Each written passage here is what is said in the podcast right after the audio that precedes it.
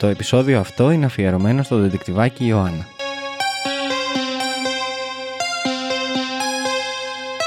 It has been established that persons who have recently died have been returning to life and committing acts of murder. Murder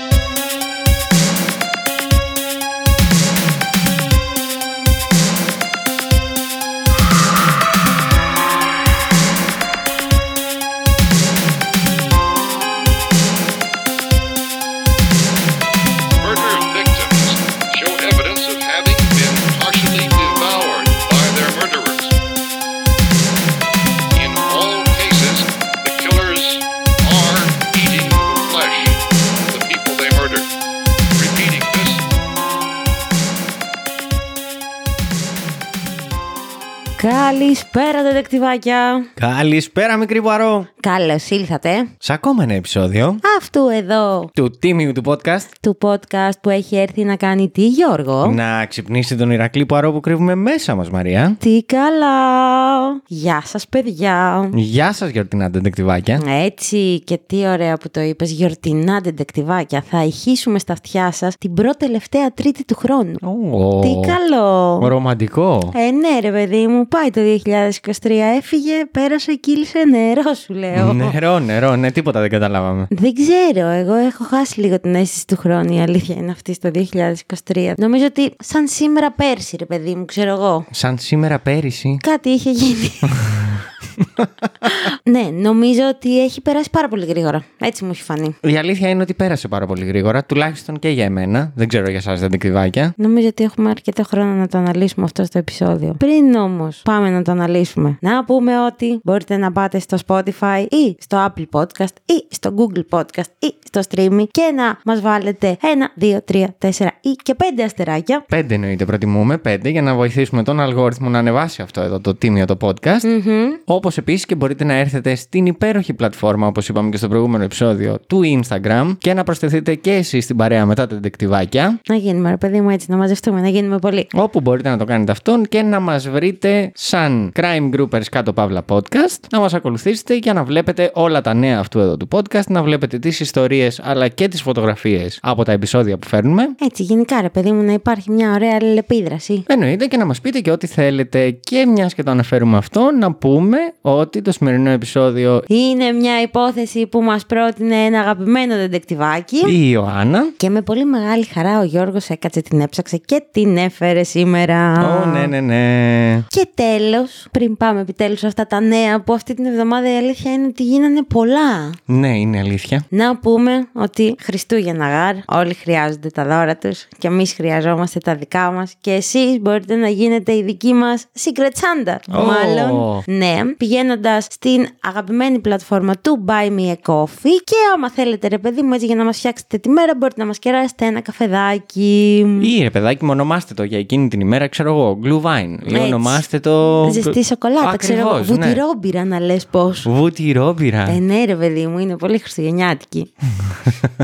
Τέλεια. Λοιπόν, τι εβδομάδα, όπως είπες και εσύ, ήταν αυτή; Μέχικο γίναμε. Εγώ αυτό θα πω. Και λίγα λες. Εντάξει, δεν ξέρω. Νομίζω ότι αυτό, το, αυτό που έγινε χθες, μιας και σήμερα που ηχογραφούμε είναι Κυριακή. Ναι. Για την ακρίβεια, αυτό που έγινε ξημερώματα Σαββάτου. Ωραία, 7 Κα- η ώρα να λέμε. Το πρωί, ρε παιδί μου, ξημερώματα όντως. Κάτω στον γκάζι, με αυτούς τους τρεις ανθρώπους οι οποίοι πυροβοληθήκαν από έναν άνθρωπο επειδή υπήρχε μία λάθος συνεννόηση μεταξύ τους. Από ό,τι λένε κάποια άρθρα, ρε παιδί μου. Και καλά, ο ένας φώναξε ε, στους άλλους και ξεκίνησε το πιστολίδι. Λένε ότι αυτός ο άνθρωπος κατέβηκε από ένα τζιπ, είχε μαζί του ένα, πώς το χαρακτήρισαν, όπλο τσέπης. Όπλο, ναι, παλάμης. Ναι, όπλο παλάμης, συγγνώμη. Όπλο τσέπης είναι οι αναπτήρες. Τέλος πάντων, και ξεκίνησε να τους γαζώνει όλους. Μιλάμε. Λένε ότι σημάδευαν, ότι κατά βάση σημάδευε στο κεφάλι. Ναι, εντάξει, όπου και να Προσπαθούσαν, σημάδευε, ναι. πάντως τους πέτυχε. Ναι, τι φάση. Τη ζημιά την έκανε. Τι φάση. μπρ- Δεν, δεν μπορώ να καταλάβω γιατί αυτός ο άνθρωπος είχε όπλο. Ένα. Και δεύτερον, με τι ευκολία βγάζεις ένα όπλο και πυροβολείς άλλους τρεις, τέσσερις, πέντε πόσους πυροβόλους τέλος πάντων μέσα στο κέντρο της Αθήνας. Όπως μάθαμε με πολύ μεγάλη ευκολία. Τι φάση. Ναι, ναι, ναι, έτσι. Γιατί ρε παιδάκι μου δεν μπορείς να λύσεις τις διαφωνίες σου διαφορετικά. Δεν ξέρω. Εμένα με προβλημάτισε πάρα πολύ αυτό. Είχαμε επίσης και μία βομβιστική επίθεση στον Πειραιά. Τρέλα, ναι, με. ναι, ναι, ναι. όπου λένε ότι είχαν ξαναβάλει στο παρελθόν στο ίδιο κτίριο πάλι βόμβα. Ήταν σε κάποιο κεντρικό δρόμο του Πειραιά; Δεν θυμάμαι τον δρόμο. Πάντως ήταν, ε, υποτίθεται, πάνω-πάνω στον τελευταίο όροφο υπήρχε μια ναυτιλιακή ε, Εταιρεία. εταιρεία. Μπράβο. Και ακριβώς από κάτω υπήρχαν δικηγορικά γραφεία. Οκ. Δεν ξέρω αν σας λέει κάτι αυτό. Εντάξει, ρε παιδί μου, μπορεί. Ξέρω εγώ. Συνωμοσίες υπάρχουν πάρα πολλές. Αυτό ακριβώς. Αλλά να και εκεί. Πώς πήγαν και τις τοποθετήσαν. Πω, πω, έχω πάρα πολλές απορίες για το με πόσο μεγάλη ευκολία μπορείς να κινείσαι παράνομος μέσα στην πόλη και να κάνεις Στη διάφορες συγκεκριμένη παράνομε. πόλη ναι, πάρα ναι, πολύ. ναι, ναι. Δηλαδή και παράνομος τώρα, παράνομος. Ναι. Όχι, ξέρω εγώ, κουβαλάω κάτι πάνω μου, αλλά παράνομος παράνομος. Εντάξει, νομίζω ότι έτσι για να απομυθοποιήσουμε και κάποια πράγματα, ότι δεν μπορούμε εγώ και εσύ να το κάνουμε με μεγάλη ευκολία. Όχι, σαφώς και δεν μπορούμε. Αλλά Απλά γνωστά ονόματα της νύχτας που μεταξύ τους ψηλό συγκαλύπτονται και δεν ξέρω κι εγώ τι, και λίγο και η αστυνομία κάνει τα στραβά τα μάτια και δεν ξέρω κι εγώ τι. Λέω εγώ, υποθέσεις κάνω. Όλοι αυτοί ναι, μπορούν πάρα πολύ εύκολα να παρανομούν στην πόλη μας. καλά, ναι. Ανενόχλητοι θα λέγει κανείς. Εντάξει, τώρα που είπες για την αστυνομία, παιδιά, τι τραγικό σκηνικό ήταν αυτό που έγινε με τους οπαδούς μιας συγκεκριμένης κόκκινης ομάδας σε αυτό τον αγώνα βόλεϊ; Δηλαδή για ποιο Είχαμε λόγο και αυτό, να... ναι. Ναι, νομίζω ότι αυτό ήταν το χειρότερο και αλήθεια. Ο άνθρωπος κρίμα, κρίμα, μακάρι το να πόδι του. καταφέρει να σωθεί. Σώθηκε, αλλά έχασε το πόδι του. Ναι, και πώς θα ζήσει τώρα αυτός ο άνθρωπος, πώς θα προσαρμοστεί, ρε παιδί μου. Θέλω να Νέα πω, είναι δεδομένα. κρίμα και άδικο. Δεν... Θεωρητικά τώρα για να τα λέμε και όλα έτσι στην, αλ- με αλήθειες ότι αυτός ο άνθρωπος πήγε στη δουλειά του. Ναι, έτσι, εννοείται. ασχέτως το δεν, ότι... δεν το κρίνω. Δεν θέλω να κάτσω και να κρίνω το τι δουλειά έκανε. Ναι. Ήταν ένας άνθρωπος ο οποίος ξόφαλτσα τελείως, χτυπήθηκε από μία ναυτική ε, Φωτοβολίδα. φωτοβολίδα. Ναι. Με ποια λογική να φέρουν τα χουλιγκάνια ναυτικές χειροβομβίδε. Πώς βρίσκεις ναυτικές χειροβομβίδες; Δεν μπορώ να καταλάβω ποτέ Πηγαίνεις σε σε αυτή. ένα μαγαζί, συγγνώμη. Ναι, Πηγαίνεις... και ζητάς ναυτική φωτοβολίδα. Τι; Δεν πρέπει να υπάρχει κάποιος λόγος Όχι. για να την έχεις. Όχι. Θέλω να πάω για ψάρεμα, πρέπει να την έχω μαζί μου αν μου γίνει κάτι. Ε, ωραία. Θέλω να πάω για ψάρεμα. Τι. Τέλος πάντων, το μεταξύ είδες ότι βγήκανε μετά τα σκηνικά οι διάφοροι πολιτικοί και ο Πρωθυπουργός γύρισε και είπε ότι θα αυξήσει νομίζω τα μέτρα ασφαλείας στα γήπεδα. Ναι, για ένα χρονικό διάστημα Ναι, επίσης δεν θα έχουν δεν θα οπαδούς. έχουν οπαδούς, κανένας. Ναι, που για Ό,τι να μένα είναι. είναι όντως μία λύση, γιατί να σου πω κάτι. Το καταλαβαίνω ότι προφανώς δεν φταίει η κάθε ομάδα για ό,τι έγινε, αλλά ξέρω εγώ, μήπως να τους ελέγχετε λίγο. Γιατί καλώς ή κακό όλοι αυτοί οι σύνδεσμοι που υπάρχουν και μαζεύουν, για την ακρίβεια, προσιλητίζουν πιτσιρίκια μόνο και μόνο για να παίρνουν τσάμπα εισιτήρια και γίνεται εκεί μέσα χαμός. Ναι, αυτή είναι μία, μία όψη του νομίσματος. Εγώ θέλω να βλέπω λίγο την άλλη όψη του νομίσματος, ότι εντάξει δεν είναι κακό να υπάρχουν κάποια group τα οποία υποστηρίζουν μια ομάδα και μπορεί να πηγαίνουν οργανωμένα στο γήπεδο για τη φάση τους. Γιατί Όχι, θέλω αυτή να είναι πιστεύω η ότι καλή και, πλευρά. Ναι, και θέλω να πιστεύω ότι και μέσα στους συνδέσμους παίζει να υπάρχουν τέτοιοι. Αλλά δυστυχώς και εκεί υπάρχει παρανομία και εκεί υπάρχει το Μα να πάμε πας οργανωμένος, για μένα μες στο μυαλό μου ακούγεται να πας με τα τυμπανά σου, να πας με Ναι. τα κασκόλ, με όλα αυτά, να κάνεις χαμό, να το έχεις προετοιμάσει από πιο πριν, τα τραγούδια τους. Όχι να πας τώρα να... να Οργανωμένοι αρχίσεις όταν να λέμε ότι χτυπάς έχουν μέσα κόσμο. ε, σιδερογροθιές ή έχουν μέσα αρόπαλα ή Γιατί, έχουν μέσα. αυτό δεν καταλαβαίνω. Γιατί να υπάρχουν τέτοιου είδους εργαλεία, τέτοιου είδους. Ε, γιατί, γιατί είναι κολόπεδα, sorry κιόλας που Ναι. το λέω. Δεν μπορώ να σου πω κάτι άλλο. Γιατί; Απλά το, το κόλλημά μου εμένα είναι ότι δεν γίνεται μια ομάδα που γνωρίζει ότι υπάρχουν οι σύνδεσμοι κτλ. να μην βάζει ένα κόφτη και η ίδια μέσα σε αυτούς. Ωραία, θέλετε να έχετε σύνδεσμο της τάδε ομάδας; Ναι, σύμφωνοι. Να υπάρχει ένας υπεύθυνός μας εκεί μέσα να βλέπει τι γίνεται. Εν τω μεταξύ, το, το χειρότερο όλων είναι ότι είχαμε πάλι επεισόδιο οπαδικής βίας έξι μήνες πριν. Είχαμε το χαμό του, τον άδικο χαμό του 19χρονου πάνω στη Πάνω στη Θεσσαλονίκη, Θεσσαλονίκη, ναι. πριν από ένα χρόνο, δύο δεν θυμάμαι Ένα, ακριβώς. ένα νομίζω. Θέλω να πω ότι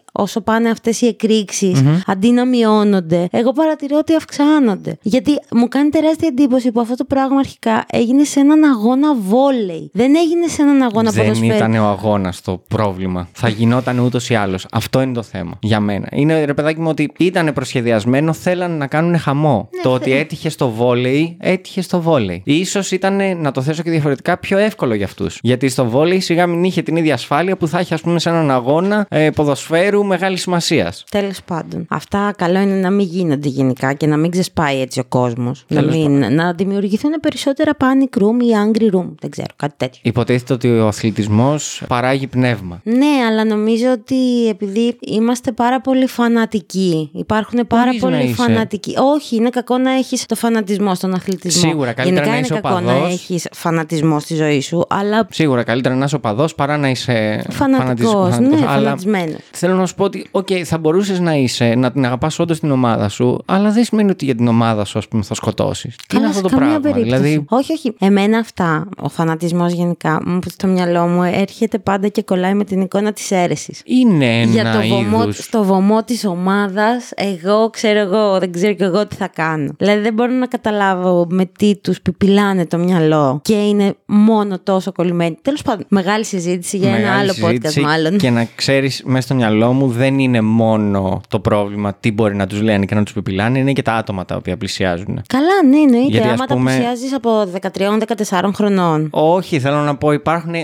Και sorry που θα το πω έτσι, ρε τεντεκτιβάκια, αλλά υπάρχουν και έξυπνα 13 χρόνια. Κατάλαβες πώς το λέω; Συνήθως παίρνεις τους πιο μαλθακούς και. Τέλος πάντων, το θέμα μου δεν είναι το ποιους παίρνεις. Το θέμα μου είναι ότι, άμα δεις τη μεγάλη εικόνα, πάνε μεγαλύτεροι άνθρωποι και προσιλητίζουν μικρά παιδιά. Ε, ναι. Τα οποία στα 13-14, που είσαι αγόρι και γουστάρεις και παίζεις μπάλα από το πρωί μέχρι το βράδυ, το να σε προσελκύσει κάποιος και να σου πει ψηλέ, θέλεις να έχεις τσάμπα εισιτήρια, αλλά εσύ θα κάνεις αυτό, είναι κάτι το οποίο είναι δέλεαρ. Ναι, μα με αυτό σου λέω ενοχλεί εξ πάρα αρχής ότι πολύ είναι. που δεν κοιτάς. Πώς να το πω, ρε παιδί μου. Με ενοχλεί πάρα μα πάρα πολύ που γίνεται κάτι τέτοιο και που δεν υπάρχει ένας κόφτης από τις ίδιες τις ομάδες. Μα αυτό είπα εγώ στην αρχή. Οκ, να μπορούσες να έχεις το συνδεσμό σου. Δεν λέω όχι. Γιατί υποτίθεται ότι είναι κάτι θετικό για την ομάδα, είναι κάτι θετικό και για τον οπαδό. Πηγαίνει κάπου σε ένα χώρο που όλοι εκεί που συναναστρέφεται είναι οπαδοί. Όμοιοι του. Ωραία, να το έχεις αυτό. Αλλά κάποιος πρέπει να είναι υπεύθυνος μέσα σε αυτό. Γίνεται κάτι από το συγκεκριμένο σύνδεσμο. Να, όπως ας πούμε έγινε αυτό. Ωραία, πρώτα ο υπεύθυνος πάει και δικάζεται. Καλά, ναι. Γιατί δεν τους πρόσεχες και μετά κυνηγάμε αυτόν που το έκανε. Ναι. Τι γίνεται να μπαίνει εκεί μέσα όποιος να είναι ή να λέμε τώρα κοιμάται εκεί μέσα όποιος να είναι γιατί απλά είναι στο σύνδεσμο. Τι χυμαδιό είναι αυτό, τι. Έμεισε τα. και μετά έχουμε αυτά τα προβλήματα. Και άι να τους ελέγξεις. Δεν μπορείς. Δεν μπορείς. Μα είδε, είναι, είναι αυτά τα νέα που θέλουν συζήτηση. Γιατί πάνω σε αυτή τη βια που λέμε τώρα, εγώ θα έρθω να πω άλλο ένα νέο. Εκτός αν θες να το πεις εσύ. Για πες. Που έχει να κάνει με βία. Πες. Που κάπου στους ζωγράφους, συγκεκριμένα απέναντι από τις φοιτητικές αιστείες στην Ούλοφ Πάλμε, ένας 30χρονο. Έπεσε θύμα ξυλοδαρμού. Από τρία ανήλικα, τέσσερα. Τρία. Τρία. Τρία, ναι. Τι φάση, εντωμεταξύ βγήκε το βίντεο. Του Και- βάλαν τρικλοποδιά και τον ρίξανε κάτω και τον Και ξεκινήσανε. ξεκίνησαν ναι. και το σαπακιάζανε, ρε. Του βαράγανε χαστούκια, του βαράγανε μπουνιές. Γιατί; Δεν ξέρουμε. Δεν θα μάθουμε κιόλας. Δεν θα μάθουμε, όχι, αλλά τι φάση. Έλα μου ντε. Άλλο ένα νέο.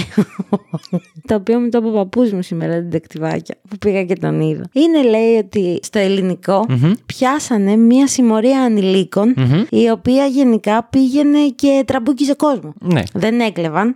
Αυτό. Δεν ξέρω αν έχεις εσύ να προσθέσεις κάτι σε αυτό. Όχι, γενικά είναι γνωστό τον τελευταίο καιρό και μάλιστα μεγάλο διάστημα, νομίζω πάνω από ένα χρόνο, ότι γενικά έχουν ξεφύγει λίγο τα ανήλικα. Ε, ειδικά με όλη αυτή τη βοήθεια που έχουν μέσω του TikTok και τα λοιπά. Θυμάσαι και πέρυσι γινόντουσαν κάποια επεισόδια που βγάζανε τα ανήλικα στο TikTok τύπου ότι είναι ομάδα και είναι γκάγκστα και είναι τέτοια και μαζευόντουσαν και κλέβανε κόσμο στο κέντρο Στη- της Αθήνας. και στην έβανε- Ηλιούπολη, στη Νέα Σμύρνη, ναι, τα το θυμάσαι, θυμάμαι. γινόντουσαν όλα αυτά και γενικά λέω ότι έχει ξεφύγει λίγο το θέμα. Δηλαδή Ισχύει. Πάλι αυτή την εβδομάδα. Ξύλος σε σχολεία, ανήλικα με ανήλικα. Τι άλλο είχαμε αυτή την εβδομάδα; Είχαμε καλά. Τρία-τέσσερα τροχαία. Ξέρεις τι; Θανατηφόρα όλα. Βάρινε πολύ νομίζω. Θες να στο ελαφρύνω λίγο; Θέλω πολύ γιατί σε πήρα λίγο μονότερμα. Όχι. Είχαμε και μία περίεργη είδηση που μας έρχεται από τη Ζάκυνθο, τα χαιρετίσματά μας στη Ζάκυνθο. Ωραία. Όπου λέει πήγανε σε μια κηδεία και αφού λέει κάναν όλη τη διαδικασία κτλ. Ζητήσανε από τους υπεύθυνους εκεί της εκκλησίας να Ανοίξουν το φέρετρο. Μπράβο. Και ανοίγουν το φέρετρο, όλη την ώρα έχουν κλάψει για αυτή τη γυναίκα, έχουν κάνει τα πάντα και ανοίγουν το φέρετρο και αντί για τον δικό του τον άνθρωπο, τη δικιά τους τη γυναίκα, ήταν μια άλλη. ναι. Και πώς το λύσανε; Ε, Προφανώς κάνανε ένα μικρό θεματάκι. Τι τη βρήκαν, τη δικιά. τη βρήκανε, τη βρήκανε. Όπω είναι. Όπως αποδείχθηκε, λέει νωρίτερα, Μπερδέψαν τα φέρετρα. ναι, και η δικιά τους είχε ταφεί. Ήδη. Την είχαν θάψει αλλού. Άλλοι την κλάψανε. Άλλοι την κλάψανε, άλλοι Πω, την θάψανε. πω. Αυτό το νέο έπρεπε να το φέρεις στην προηγούμενη υπόθεση που έφερα εγώ με που θανατώθηκε όλο το χωριό. ναι, επίσης κατόπιν αιτήματος ναι, την ξεθάψανε ναι. και τη θάψανε στον κανονικό τάφο. Οκ, οκ. Γελάμε βέβαια, αλλά φαντάσου τώρα. Βέβαια, Δεν εγώ δεν μπορώ. ξέρω αν ήμουν σε εκείνη, το... σε εκείνη την περίπτωση τέλος πάντων, στο νεκροταφείο. Δεν νομίζω ότι θα μπορούσα να κρατηθώ από το να μην γελάσω. Αυτό ήθελα να πω ότι είμαι κι εγώ άνθρωπος ο οποίος στο κομμάτι της κηδείας το γέλιο βγαίνει πολύ αυθόρμητα. Σε Εντάξει, ναι. οποιαδήποτε μορφή μπορεί να, να το φανταστείτε αυτό. Ναι, Θέλω να και πω- εγώ είμαι τέτοιος άνθρωπος. Δεν μπορώ να. Αυτό. Αυτό Εντάξει. και όταν ακούω τη λέξη πυθίκη. Άνευ λόγου, αλλά κάτι μαθαίνετε από αυτό το podcast. Όχι, θέλω να πω ότι μου βγαίνει τόσο αβίαστα το γέλιο στις κηδείες. Είναι σαν να ακούω... Πυθίκια. Υπέροχο. Βρέα από τι μπορεί να φάει cancel κανείς. Δεν νομίζω Λοιπόν. ότι μπορούμε να φάμε cancel Δεν είπα στο προηγούμενο επεισόδιο το καλό νέο της ημέρας. της εβδομάδας. Ε, στην προηγουμένη, ναι, είναι της εβδομάδας. Οπότε θα πω σε αυτό. Ναι. Είχαμε έναν τυφώνα την προηγούμενη εβδομάδα στην Αμερική. Ναι. Όπου λέει ο τυφώνα αυτός κατέστρεψε ένα σπίτι στο οποίο έμενε μια οικογένεια και το ε, ενός χρονών ε, μωρό. Το οποίο το πήρε ο τυφώνας. Γιατί γελάς; Γιατί γελάς; Γιατί αυτή τη στιγμή... Πες το μας στο μικρόφωνο, σε παρακαλώ, γιατί θα το βάλω μέσα. Γιατί αυτή τη στιγμή Ναι. έκανα εικόνα ναι. με τον τυφώνα από τον Ηρακλή πέρα από το μύθο.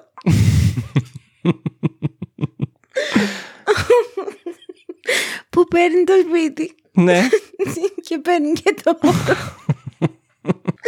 Ω Χριστέ μου, συνέχισε Οκ, παρακαλώ. λοιπόν, ναι, τέλος πάντων, παίρνει αυτός ο τυφώνας το μωρό, το πήρε και το σήκωσε κυριολεκτικά και νόμιζε η οικογένεια ότι το έχασε και ότι το μωρό πέθανε κτλ. Και, και το βρήκανε μετά από κάποιες ώρες, μετά από δύο-τρεις ώρες, ζωντανό, το οποίο κοιμότανε, δεν είχε καταλάβει τίποτα, ναι, δεν είχε πάθει ούτε γρατζουνιά και ο τυφώνας το είχε αφήσει ναι. ε, σε ένα δέντρο που ο σχηματισμός εκεί που ήταν τα κλαριά ήταν σαν φωλιά. Ωραία. Ναι, αυτό. Και δεν Οκ. έπαθε τίποτα το παιδί. Επίσης. Ο Ηρακλής ήταν. Όχι. Ναι. Επίσης, επειδή έγινε ολόκληρο θέμα αυτό σαν ιστορία, η οικογένεια έβαλε στο GoFundMe την υπόθεση γιατί το σπίτι τους καταστράφηκε ολοσχερώς, δεν έμεινε Ναι. απολύτως τίποτα. Και από τα 100 χιλιάρικα λέει που ζητούσαν να μαζευτούν για να τους βοηθήσουν, μαζεύτηκαν πάρα πολύ γρήγορα τα 68. Ωραία, τώρα όμως μπορεί να απευθυνθεί και στο βιβλίο Guinness γιατί αυτό το πράγμα δεν έχει ξανασυμβεί. Όχι, δεν έχει αλλά- επιζήσει άνθρωπος και χωρίς να καταλάβει τίποτα. Όχι, αλλά δεν μπορείς να το ξανακάνεις για να το αποδείξεις. Οκ. Εύχομαι παρόλα αυτά να παραμείνεις έτσι στην ευχάριστη αυτή διάθεση που έχεις. Ε, Ξέρεις τι, στην αρχή του επεισοδίου ναι, δεν είχα. ευχάριστη Στην- διάθεση. Όχι, θα σου πω, και να το ξέρετε και εσείς δεντεκτιβάκια. Σήμερα είναι έτσι μια πολύ μούντι μούντι Κυριακή. Και εγώ είμαι σε φάση ηλιοσήματος. Αχα. Και στην αρχή ήμουνα, Ω, πάμε να γυρίσουμε επεισόδιο. Πρέπει να βρω ενέργεια. Και τώρα ξαφνικά έχω. Έχεις ενέργεια. Απίστευτη, οπότε θα σε πάω τρένα σήμερα. Ωραία, λοιπόν. Περνάμε γρήγορα γρήγορα στα ανέκδοτα. Α, ναι, θέλω να πω κι εγώ ένα. Πώς, Ωραία. Πώς με βρίσκεις; Υπέροχη σε βρίσκω. Ωραία. Αγόρασα μια κότα και ένα αυγό από το Σκρούτζ και έτσι είμαι σε θέση να σας πω ποιο θα έρθει πρώτο. Stand-up κωμικός που είναι ψυχαναγκαστικός με την οργάνωση. Ποιος. Ο Ηλίας του Ντούλιστ. Ωραίο. Γνωστός δικηγόρος που έχει άσχημες συνήθειες και αιμονές. Ποιος είναι; Χούγιας. Ωραία. Πόσο καιρό πήρες στο Φρόντο να καταστρέψεις το δαχτυλίδι; Πόσο; Ένα μισάουρον. και έχω κι άλλο ένα. Αμέ. Έχεις εσύ μήπως ένα ακόμα; Έχω, αλλά για πες μου. Μήπως θες να πεις το δικό σου; Είσαι σίγουρη; Αμέ είμαι. Ωραία, λοιπόν. Βρήκα την καταλληλότερη σεξι στολή Χριστουγέννων. Μίλα μου βρώμικα. Θα ντυθώ Ρούντολφ το Έλα Fuck Me. Α, οκ. Οκ, ωραία. Το δικό μου δεν είναι τόσο kinky. Ναι. Το δικό μου λέει ότι κάναμε μια τελετή μαύρης μαγείας και ξαφνικά σηκώθηκαν πολλά μπισκότα Παπαδοπούλου και πετάγανε παντού, παντού πετάγανε. Και ερχόντουσαν κατά πάνω μας. Και όλο αυτό έγινε γιατί μάλλον καλέσαμε τον άρχοντα του μπισκότους. Χιχιχι. Πω, πω. Πω, πω. Ήταν γαμάτο αυτό. Εντάξει. Μα σκέψου τώρα να κάνεις τελετές μαγείας. Ναι, και να έρχεται ο και να μπισκότος. σηκώνονται τα μπισκότα μόνα τους και να σου κάνουν επίθεση.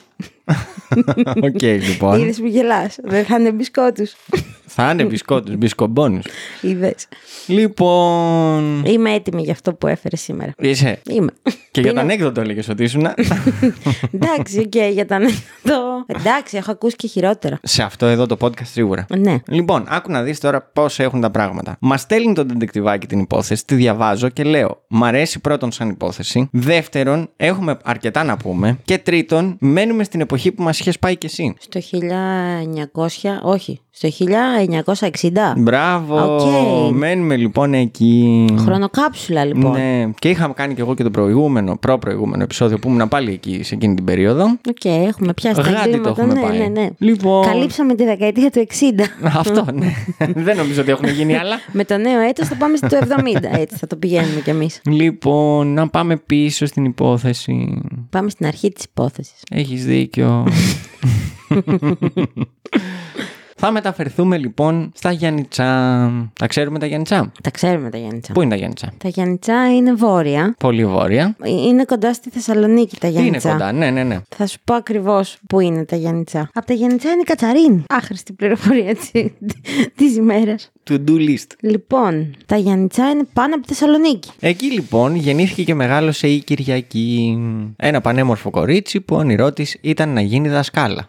Οι γονείς της θα τη στείλουν να σπουδάσει στην Ακαδημία στην Φλόρινα και εκείνη θα καταφέρει να αποφοιτήσει δύο χρόνια νωρίτερα από το προβλεπόμενο και όπως ήταν φυσικό θα διοριστεί σε ένα τετραθέσιο σχολείο της Εσοβάλτας το 1967. Η Εσοβάλτα είναι ένα μικρό χωριό που απέχει περίπου 25 χιλιόμετρα από τα Γιάννητσά. Η ομορφιά της όμως θα είχε και αρνητικό αντίκτυπο στη ζωή της. Από μικρή είχε πολλά φλερτ από αγόρια που ήθελαν να την κατακτήσουν και μάλιστα όσο μεγάλωνε είχε και πολλές προτάσεις από διάφορους άντρες που ήθελαν να την κάνουν η γυναίκα τους. Σε όλους όμως έδινε αρνητική απάντηση, μιας και ήθελε να ασχοληθεί πρώτα με τη σχολή της και μετέπειτα με τη δουλειά της που τόσο πολύ την αγαπούσε. Στην Εσοβάλτα λοιπόν, η Κυριακή μην έχοντας και πολλά λεφτά, είχε νοικιάσει ένα δωμάτιο από το σπίτι ενός κυρίου για να μένει. Ενώ όλα στην αρχή έδειχναν να πηγαίνουν καλά, σύντομα ο αδερφός του σπιτονικοκύρη της ξεκίνησε να δείχνει το ενδιαφέρον του στο πρόσωπό της και με τον καιρό να την πιέζει με το φλερ του. Εκείνη δεν ήθελε και κάθε φορά τον απέρριπτε. Μια μέρα όμως, εκείνος βρήκε την ευκαιρία και αφού μπήκε στο σπίτι και παρατήρησε πως ήταν μόνοι τους, προσπάθησε να τη βιάσει. Η Κυριακή προσπάθησε να αντισταθεί με τα χέρια της και με δυνατές φωνές που ευτυχώς για εκείνη τις άκουσαν οι γείτονες και μπήκανε στο σπίτι και τους χώρισαν. Αφού ειδοποίησαν την αστυνομία, ο επίδοξος βιαστής συνελήφθηκε και λίγες ημέρες αργότερα καταδικάστηκε σε φυλάκιση η πράξη του όμως είχε στιγματίσει την νεαρή κοπέλα. Ο καιρός περνούσε και η Κυριακή προσπαθούσε να κάνει ό,τι μπορούσε για να ξεχάσει το περιστατικό. Το καλό ήταν πως στο σχολείο ήταν ιδιαίτερα αγαπητή και έτσι με τη δουλειά της μπορούσε να ξεχαστεί. Φτάνουμε γρήγορα γρήγορα στον Δεκέμβριο του 1968, όπου τα σχολεία θα κλείσουν για τις Χριστουγεννιάτικες διακοπές.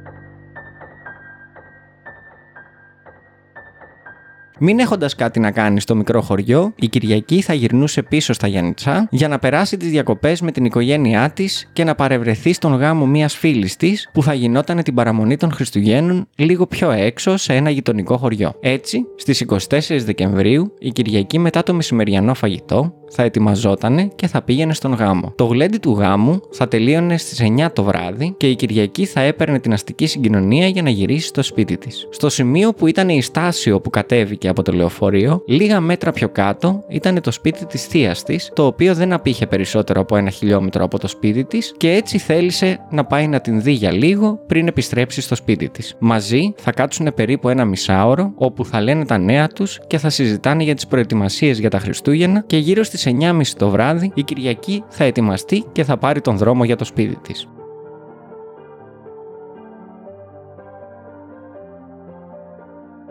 Έξω είχε κρύο και όλες οι οικογένειες ήταν μαζεμένες στα σπίτια τους, τα οποία ήταν στολισμένα και φωτεινά και κάποιοι οργάνωναν τις τελευταίες ετοιμασίες. Η Κυριακή περπατούσε μόνη της στον δρόμο όταν ξαφνικά πετάχτηκε μπροστά της μια ανδρική φιγούρα, η οποία ξεκίνησε να την πλησιάζει και να της λέει σεξουαλικά σχόλια.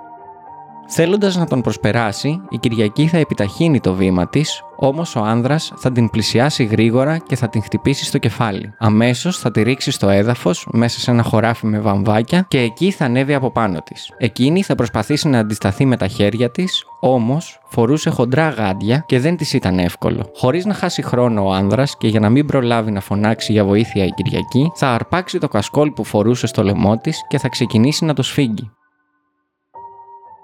Η Κυριακή, τελείως αγχωμένη και σε σύγχυση, θα τον χτυπάει με τα χέρια της σε μια ανέλπιστη προσπάθεια να πάρει λίγο αέρα, μέχρι που λίγα δευτερόλεπτα αργότερα θα ξεψυχήσει. Ο άγνωστος άνδρας δεν πτωήθηκε καθόλου. Όση ώρα η Κυριακή πάλευε για τη ζωή της και ουσιαστικά αργοπέθαινε, εκείνος θα προσπαθούσε να της ανεβάσει το φόρεμα και να της κατεβάσει το εσώρουχο για να τη βιάσει. Μόλις κατάλαβε πως εκείνη είχε πεθάνει, συνέχισε τις απάνθρωπες πράξεις του στο άψυχο πια σώμα της. Μόλις τελείωσε, την παράτησε εκεί και χάθηκε μέσα στη νύχτα.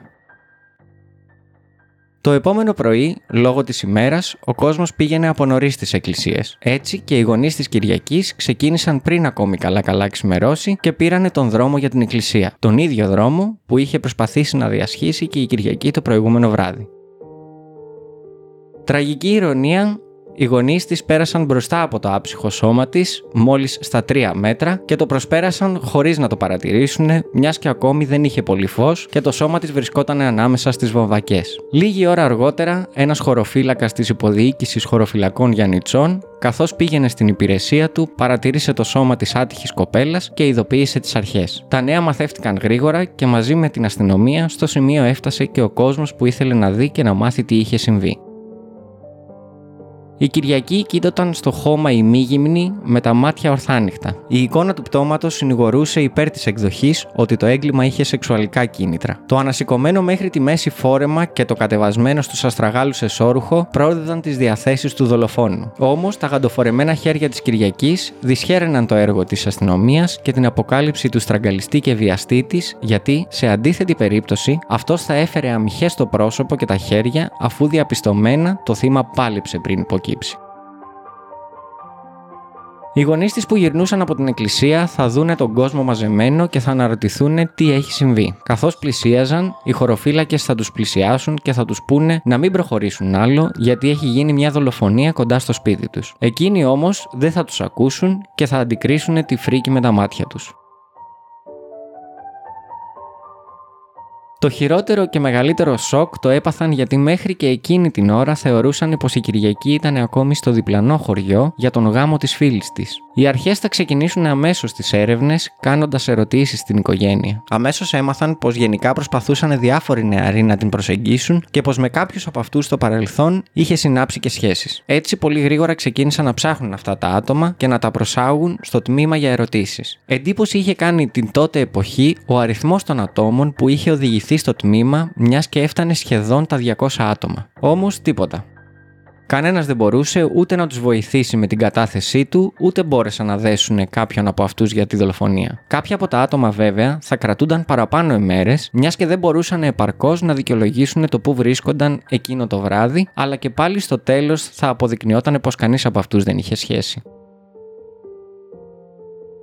Μέσα στις πρώτες μέρες των ερευνών, ο Κωνσταντίνος Ανδρονικίδης, ένας 43χρονο κτηνοτρόφος, πήγε στο τμήμα και έδωσε στην αστυνομία ένα αντρικό ρολόι το οποίο είχε σπασμένο μπρασελέ και ήταν βουτυγμένο στη λάσπη. Όπως ισχυρίστηκε ο άνδρας, το βρήκε το βράδυ της παραμονής των Χριστουγέννων, λίγα μέτρα μακριά από το άψυχο σώμα της Κυριακής, αλλά όπως είπε, δεν είχε δει το σώμα. Αμέσως μετά τους έδωσε και μία παραμάνα που είχε βρει, θεωρώντας πως θα ήταν της κοπέλας. Επίσης, θα κατέθετε πως. Τη νύχτα της παραμονής των Χριστουγέννων πήγαινα στο στάβλο μου για να δω τι κάνουν τα ζωντανά. Προχωρούσα πάνω στον δημόσιο δρόμο και ξαφνικά πετάχτηκε μέσα από τις βαμβακές κάποιος άγνωστος και με ρώτησε λαχανιασμένος πού βρίσκονται οι οίκοι ανοχής; Πιστεύω ακράδαντα ότι αυτός πρέπει να ήταν ο δολοφόνος. Πού να το ήξερα όμως εκείνη τη στιγμή να γυρίσω να κοιτάξω μέσα στα χωράφια; σω να έσωζα την κοπέλα. Έχω κρατήσει όμως τα χαρακτηριστικά του. Είχε μια πολύ μεγάλη μύτη και μια ελιά δίπλα από το δεξιό ρουθούνι. Οι αρχές όμως παραξενεύτηκαν. Πώς είναι δυνατόν να παρατηρήσει ένα μικρό ρολόι και μια παραμάνα μέσα στη νύχτα και να μην δει το πτώμα της Κυριακής που ήταν μόλις λίγα μέτρα μακριά; Έτσι,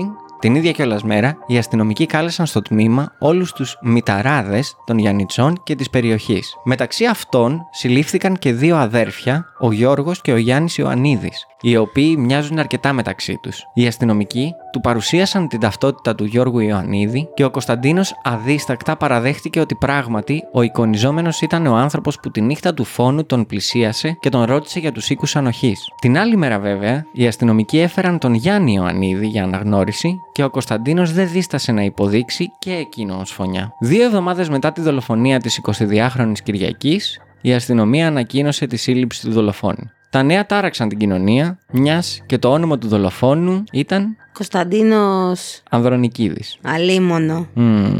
Τι είχε συμβεί όμως, Τι είχε συμβεί όμως; πώς τον συνέλαβαν; Για πες μου. Μετά την πρώτη του κατάθεση, θυμάστε, που είχε βρει το ρολόι και την Ναι, παραμονή, ναι. αφού τον υποψιαζόντουσαν, κάλεσαν τη γυναίκα του για να καταθέσει. Το ρολόι, που πήγε ως αποδεικτικό στοιχείο στην αστυνομία, επιδείχθηκε και στη σύζυγό του και αυτή αμέσως το αναγνώρισε. Είπε συγκεκριμένα. Ναι, είναι ένα παλιό ρολόι του Κώστα, που δεν το φορούσε γιατί ήταν χαλασμένο από καιρό. Μία δήλωση που σόκαρε τους αστυνομικούς. Την ίδια ημέρα λοιπόν που κάλεσαν και τους μηταράδες και ο Κωνσταντίνος υπέδειξε τον Γιώργο και τον Ιωάννη ως υπόπτους, οι αστυνομικοί ρώτησαν τα δύο αδέρφια για το που ήταν εκείνο το βράδυ και το άλοθή τους ήταν ακλόνητο. Περισσότεροι από 20 κατοίκους των Γιαννιτσών παρουσιάστηκαν και δήλωσαν πως είτε είχαν δει τα δύο αδέρφια εκείνο το βράδυ σε τελείως άλλη τοποθεσία από εκείνη της δολοφονίας, είτε βρίσκονταν μαζί τους.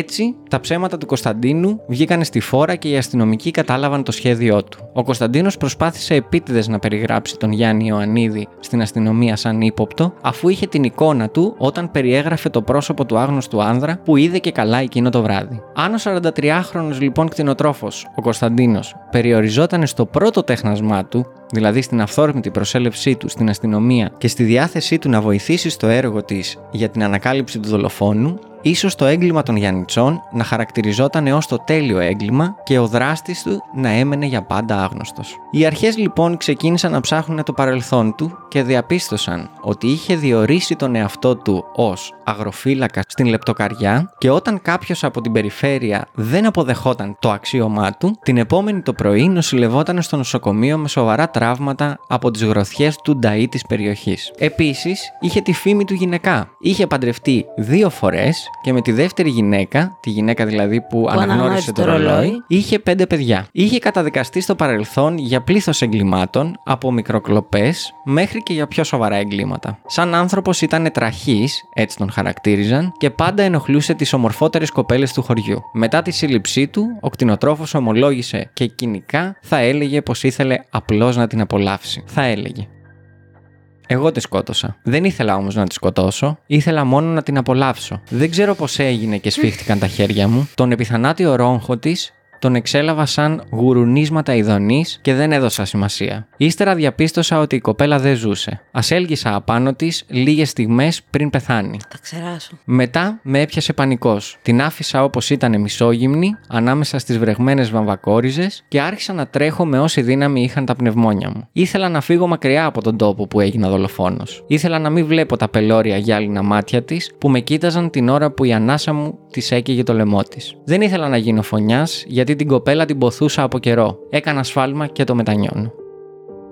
Την παραμονή των Χριστουγέννων είχε πάει στο καφενείο του χωριού, όπου έκατσε μέχρι τις 9.30 το βράδυ. Όταν έφυγε, στον δρόμο είδε την Κυριακή, όπου ξεκίνησε να την πειράζει και να την ακολουθεί. Λίγα λεπτά μετά θα την σκότωνε. Πριν φύγει από το σημείο, πήρε από το πορτοφόλι της 350 δραχμές, τις οποίες την επόμενη μέρα τις έδωσε στον αδερφό του για να τον πληρώσει για ένα στάβλο που είχε φτιάξει, μια κίνηση που παρεξένεψε τον αδερφό του, μιας και όλοι ήξεραν πως ήταν πολύ φτωχός και δεν είχε χρήματα ούτε για τα βασικά. Τον Ιανουάριο του 1969 θα γινόταν η δίκη του. Ενώ λοιπόν είχε υποστηρίξει πως ήταν ένοχος στην αστυνομία, άλλαξε τροπάριο στο δικαστήριο και υποστήριξε πως ήταν αθώος και πως η ομολογία του πάρθηκε με το ζόρι μετά από το βασανισμό του από τους αστυνομικούς. Θα πει: Στεκόμουν όρθιο σε ένα δωμάτιο για 36 ώρες. Μετά ήζαν αλμυρό φαΐ και δεν μου έδιναν νερό να πιω. Καλά του κάνανε. Μου έκαναν φάλαγγα.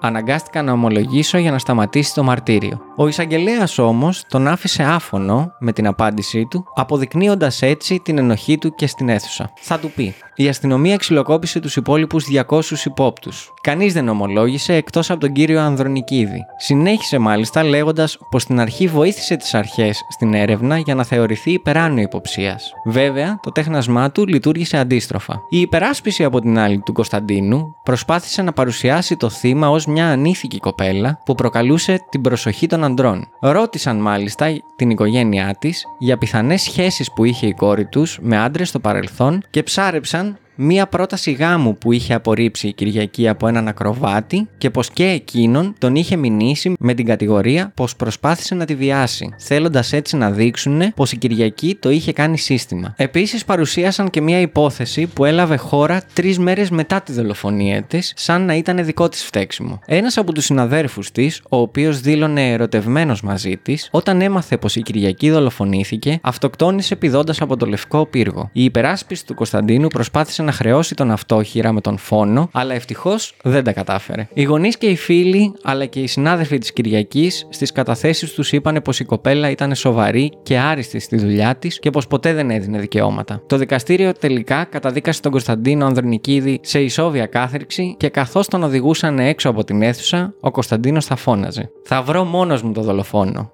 Θα βάλω και detective αν χρειαστεί. Είμαι αθώος. Έλα ρε, έλα ρε. Τάντα. Πέθανε μέσα στη φυλακή. Δεν το γνωρίζουμε. Δεν ξέρω, ξέρεις τι, δεν ξέρω πού να πρωτοσταθώ αυτή τη στιγμή. Στάσου Να στο σταθώ- ύψος. θα- Στο 1 και 59 μου εννοείται ότι θα σταθώ. Αλλά αρχικά γαμώ την υπεράσπιση η οποία έκανε αυτό το slut shaming απέναντι σε μια νεκρή κοπέλα. Μμμ. Προσπάθησε, επειδή η κοπέλα ήταν άψογη, αλλά και να μην ήταν άψογη, που προσπάθησε να της χρεώσει μία αυτοχειρία, επικαλέστηκε βασικά την αυτοχειρία του άλλου για να σώσει τον κόλο του βιαστή. Μμμ. Και εντάξει, δεν έχω να πω. Δεν, δεν ξέρω τι να πω για τον. όχι, όχι, έχω πάθει λίγο. Μπλόκαρα λίγο. Με, ήταν πολύ περιγραφική αυτή η υπόθεση. Και η αλήθεια είναι ότι όντως την ώρα που σου είπα ότι θα ξεράσω, ήθελα να. αηδίασα. Μμ. Αηδίασα, όντως. Κατά στην ψυχή του. Χαίστηκα. Πες μου όμως, εσύ βάλε με σε μια σειρά, γιατί εγώ απλά θα πετάω αυτή τη στιγμή βρισιές μόνο. Λοιπόν. Οπότε βάλε με στο mood. Ήταν μια υπόθεση την οποία την έφερα πρώτον γιατί αυτό που είπα ότι μ' άρεσε δεν εννοώ μ' άρεσε σαν υπόθεση wow, όσο έπαθα Καλά, όχι, τέτοιο. όχι, ναι. Είναι ότι μ' άρεσε γιατί μπορούμε επιτέλους σε μια υπόθεση έτσι πολύ περιγραφικά να δούμε την πλευρά αυτή που περνάνε πάρα πολλές γυναίκες και όντως προσπαθούν μετά να τις κατηγορήσουν. Ναι. Δεν έφταξε απολύτως σε τίποτα με την έννοια ότι δεν τον ήξερε, δεν ήθελε να κάνει τίποτα μαζί του, δεν τον προκάλεσε ποτέ. Ήταν απλά μια μέρα που γυρνούσε από μια έξοδό της, από ένα γάμο, έτυχε να πέσει μπροστά του και έγινε ό,τι έγινε. Δηλαδή θέλω να πω, η αιτία του ήταν το ότι απλά την είδα και μ' άρεσε. Αυτό. Δεν, δεν, υπάρχει, δεν υπάρχει αιτία στο βιασμό. Όχι, απλά θέλω να πω, Δεν ξέρεις που καμιά υπάρχει φορά λένε ότι μπορεί να τον προκάλεσε, μπορεί, Τίποτα μπορεί, δεν μπορεί. ισχύει. Αυτό το πράγμα δεν πρέπει καν να λέγεται. Σίγουρα συμφωνούμε σε αυτό. Απλά ξέρεις, είναι μια υπόθεση που όντως τώρα έχουμε μπροστά μας αυτό το πράγμα και μπορούμε επιτέλους να ανοίξουμε αυτή την κουβέντα και να κάνουμε όλη αυτή τη συζήτηση. Για το κατά πόσο κατηγορούνται τα θύματα. Πόσο κατηγορούνται τα θύματα, πόσο ο κόσμος ακόμη και τότε, βασικά να το θέσω διαφορετικά, από τότε προσπαθούσε να τα ρίξει πάντα Καλά, εντάξει. στη γυναίκα που. Το τότε ήταν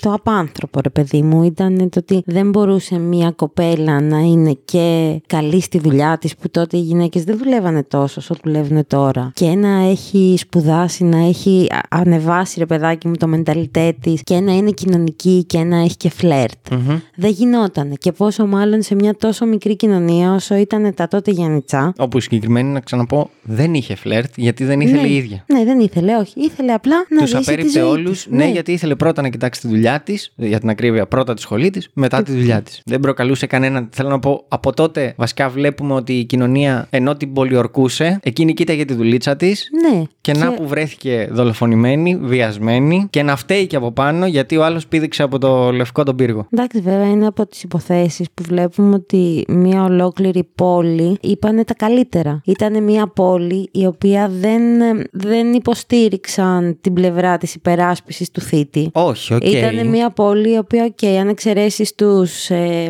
τους πληγωμένους μνηστήρες, δεν ακούστηκαν άσχημα πράγματα για, αυτή, για την Κυριακή. Γενικά δεν ακούστηκαν ακόμη και από αυτούς που λες, τους μνηστήρες, ξέρω εγώ και όλο αυτό. Δεν, δεν είπανε κάτι. Δεν φωνάξαν επίσης κανέναν από αυτούς και στις καταθέσεις που πήρε η αστυνομία δεν βγήκε και κανένα απολύτως νόημα ότι ας πούμε μπορεί όντως να έφταιξε εκείνη. Τώρα τι να πω για αυτόν τον άνθρωπο. Δηλαδή με τόσο βεβαρημένο παρελθόν, νταής, νταής, νταής, αλίμονο, ο οποίος τι, απλά τη θέλω την πήρα. Σου αρέσουν τα καινούργια μου μαλλιά; Ναι, γιατί από ό,τι αποδεικνύεται, οκ, αυτός ο άνθρωπος αυτό το πράγμα έκανε. Αυτή ήταν η τακτική του. Πείραζε τα ομορφότερα κορίτσια του χωριού. Είχε ήδη ξυλοκοπήσει πόσο κόσμο γιατί δεν σήκωνε μοίρα στο σπαθί του. Ήταν ένας άνθρωπος περίεργος. Ήταν ένας κακός άνθρωπος. Ήταν κακός άνθρωπος προφανώς, αλλά θέλω να πω ήταν. Βέβαια, εντάξει, όντως αυτή η υπόθεση είναι για να ανοιχτεί το θέμα του victim blaming, του κατηγορώ το θύμα. Και το θύμα, εντάξει, πόσο μάλλον όταν μιλάμε για βιασμούς που δυστυχώς η κοινωνία δεν μπορεί να το δεχτεί. Και αν μπορεί να το δεχτεί, το δέχεται επιδερμικά και δεν κάνει τίποτα γι' αυτό. σα ίσα που υπάρχουν ακόμα και σήμερα και σήμερα γίνεται πολύ μεγαλύτερη διαπόμπευση νομίζω. Ή δεν ξέρω, νομίζω ότι γίνεται ακριβώς η ίδια διαπόμπευση που γινόταν και τότε. Απλά έχει αλλάξει ο τρόπος. Ξέρεις τι νομίζω ότι επειδή... Το να, Συγγνώμη, το να εξαπολούν πειρά ενάντια σε ένα κακοποιημένο άτομο είναι το ευκολότερο πράγμα το οποίο μπορούν να κάνουν άνθρωποι οι οποίοι είναι μισάνθρωποι.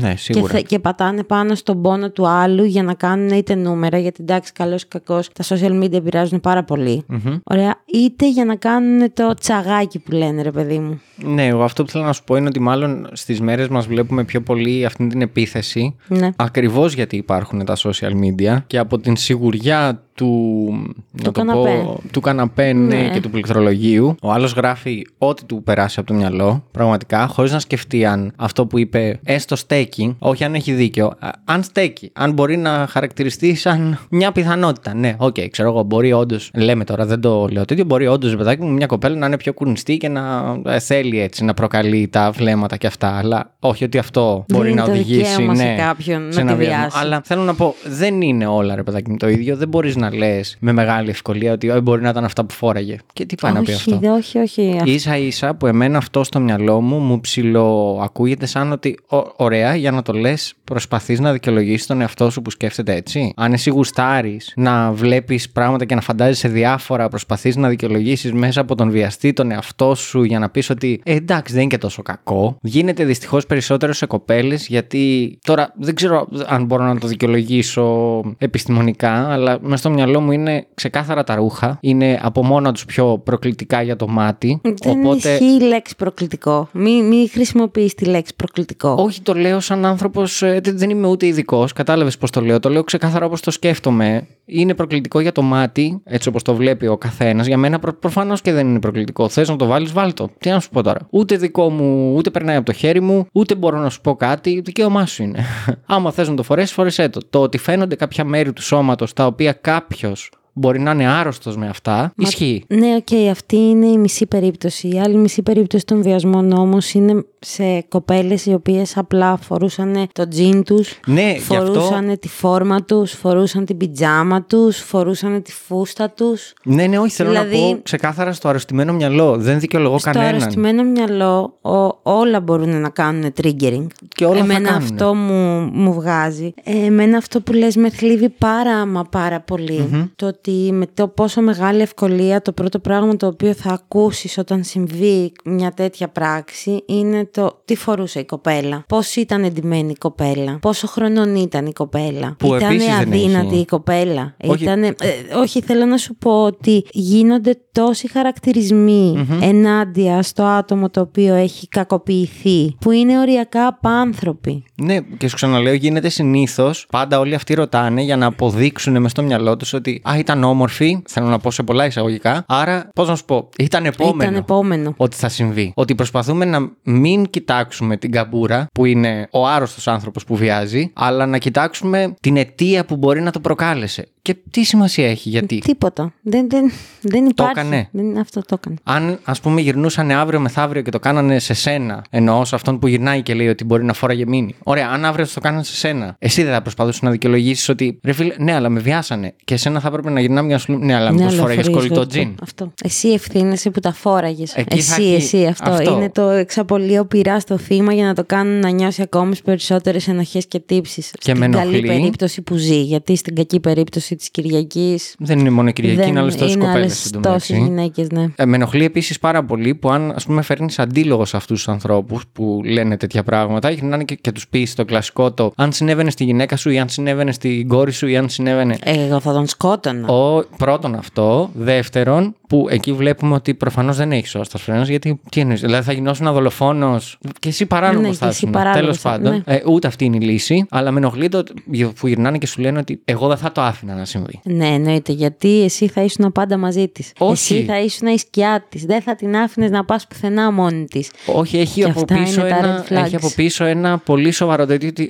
τι δεν θα την άφηνες να το φορέσει, δεν θα την άφηνες να κυκλοφορεί έτσι; Δεν... Χωρίς εκείνον. Δεν είναι, είναι, αυτό είναι αλληλένδετο. Δεν θα το φοράς εάν δεν κυκλοφορείς με μένα. Δηλαδή, αυτό είναι Για το να- αρρωστημένο που ξεκινάει και λες ότι ξέρεις τι, ψηλέ, κοντέ, μηταρά, ξεμηταρά. Άραξε λίγο την πέτσα σου. Να μην το φοράς γιατί και μαζί να είστε. θα, παίξει κάνεις ξύλο. Ό,τι θέλεις. Δηλαδή, δεν, όχι, όχι, δεν, δεν, δεν μπορώ να το δεχτώ. Μου τσπάει αυτό το πράγμα. Μου τσπάνε αυτοί οι άνθρωποι που υπάρχουν και που είναι, ζουν ανάμεσά μας και κάνουν τέτοιες συζητήσεις. Και οριακά με τρομάζουν γιατί μπορεί εν δυνάμει, πολύ εν δυνάμει, να είναι εν δυνάμει κακοποιητική στο μέλλον. Ναι, μα είναι ούτως ή άλλως κακοποιητικοί. Το ότι δεν έχουν φτάσει στα όρια Ναι. να κάνουν μια πολύ σοβαρή πράξη δεν σημαίνει ότι δεν είναι κακοποιητικοί. Και σου ξαναλέω ακόμη και το παράδειγμα του που λες: Δεν θα το φοράς αν δεν είσαι μαζί μου. Ωραία, και μαζί σου να είμαι και να το φορέσω και να με κοιτάξεις κάποιος. Τι, δεν καταλαβαίνω τι, ότι Το εκεί, πρόβλημα. εκεί, ας πούμε, απλά θα είσαι μπροστά και θα πας να του παίξεις, να του κάνεις τον τζαμπουκά. Γιατί κοιτάς. Γιατί έχω μάτια, ξέρω εγώ. Γιατί είμαι άνθρωπος. Γιατί έχω κι εγώ ε, μειονεκτήματα. Γιατί μ' αρέσει το άλλο φίλο. Γιατί μ' αρέσει το ίδιο φίλο. Γιατί μ' αρέσει να κοιτάω. Γιατί μ' αρέσει Δεν μ' να- αρέσει να κουμπάω, μ' αρέσει να κοιτάω. Θες έχεις κάποιο πρόβλημα εσύ; Άλλο το να παρενοχλείς τον άλλον και να προσπαθείς να τον σώσεις, και άλλο το να είσαι εκεί για να είσαι ο νταβατζής. Ο... Δεν καταλαβαίνω αυτή τη,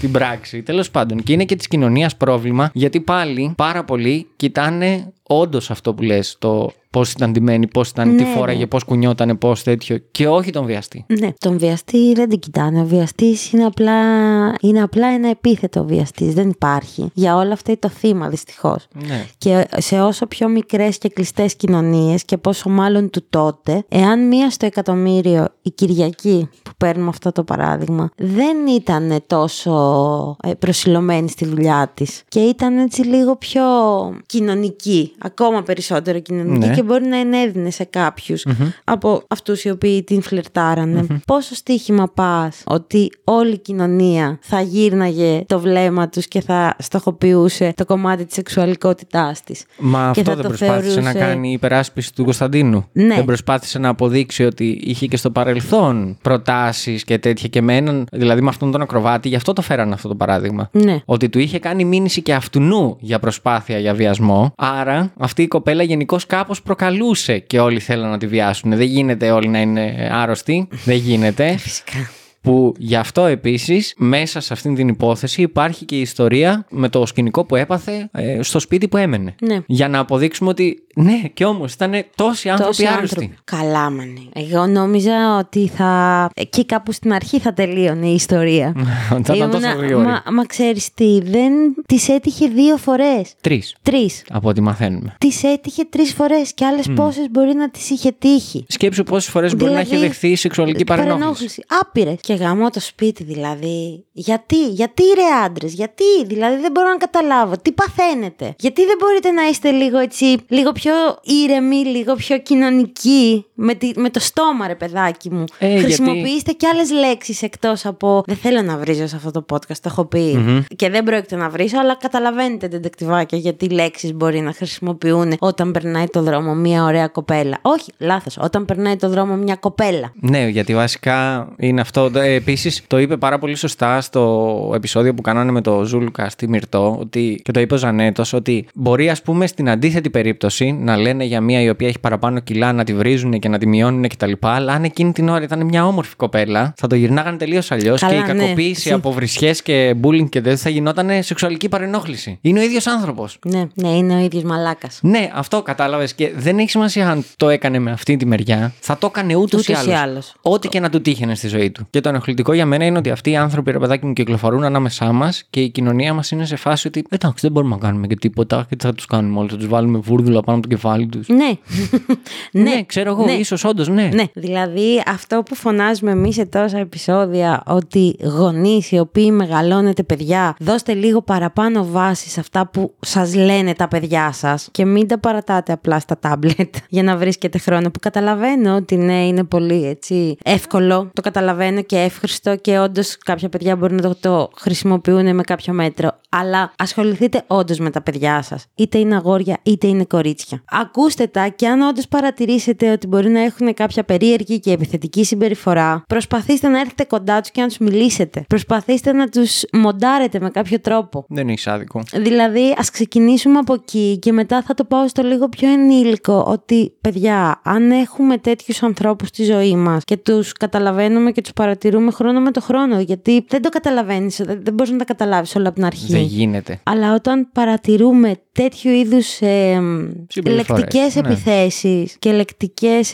συμπεριφορές απέναντι σε άτομα, καλό είναι είτε να προσπαθείς με τον τρόπο σου να του πεις, τι, δες το λίγο που το σκέφτεσαι έτσι, ή απλά φύγε. Να σου πω και ήθ- ήθελα να το κάνουμε και σαν κουβέντα, αλλά θα σε ρωτήσω μετά. Σε αυτό πάνω που λες, πιστεύω ότι αν αυτούς τους ανθρώπους που λέγανε κάποτε ότι αν έχεις τέτοιους ανθρώπου στη ζωή σου, φύγε, διώξ τους κτλ., πιστεύω ότι τους κάνουμε χειρότερο κακό και είναι τελικά αυτοί που φτάνουν επειδή είναι μόνοι τους να βιάζουν τελικά στο δρόμο. Να σου πω κάτι όμως. Όταν ε, προσπαθείς για τον άλλον και ο άλλος δεν μπορεί να το δεχτεί αυτό το πράγμα, από ένα σημείο και μετά δεν είσαι εσύ υπεύθυνος για εκείνον. Όχι, καμία σχέση. Δεν θέλω να το ρίξω εκεί. Απλά καταλαβαίνεις πώ το λέω ότι ρε παιδάκι μου, όταν τους, τελικά όλοι τους παρατάνε αυτούς τους ανθρώπους και κανείς δεν μπορεί να τους διορθώσει γιατί ουσιαστικά δεν προσπαθεί και απλά τον παρατάς, η αρρώστια του αυτή δουλεύεται μέσα και κάποια στιγμή βγαίνει σαν, τι να πω, κτηνόδε συμπεριφορά. Δεν έχει κάποιον να τον βάλει ούτε στο σωστό δρόμο, ούτε να του πει ότι αυτό που κάνει είναι μαλακία. Να σε ρωτήσω κάτι τώρα τελείως ειλικρινά. Πιστεύεις ότι ένας άνθρωπος ο οποίος έχει σκεφτεί ή έχει κάνει μία. Όχι, έχει κάνει, έχει διαπράξει μία φορά το έγκλημα του βιασμού, δεν θα το ξαναδιέπρατε; Ρωτάς τώρα έναν άνθρωπο που εμένα η άποψή μου για το βιασμό, ας πούμε, αν κάποιος έχει βιάσει, εντάξει, και τον πιάσει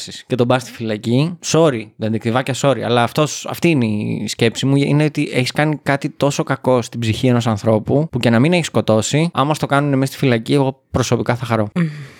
Ε, Σκληρό είναι, είναι.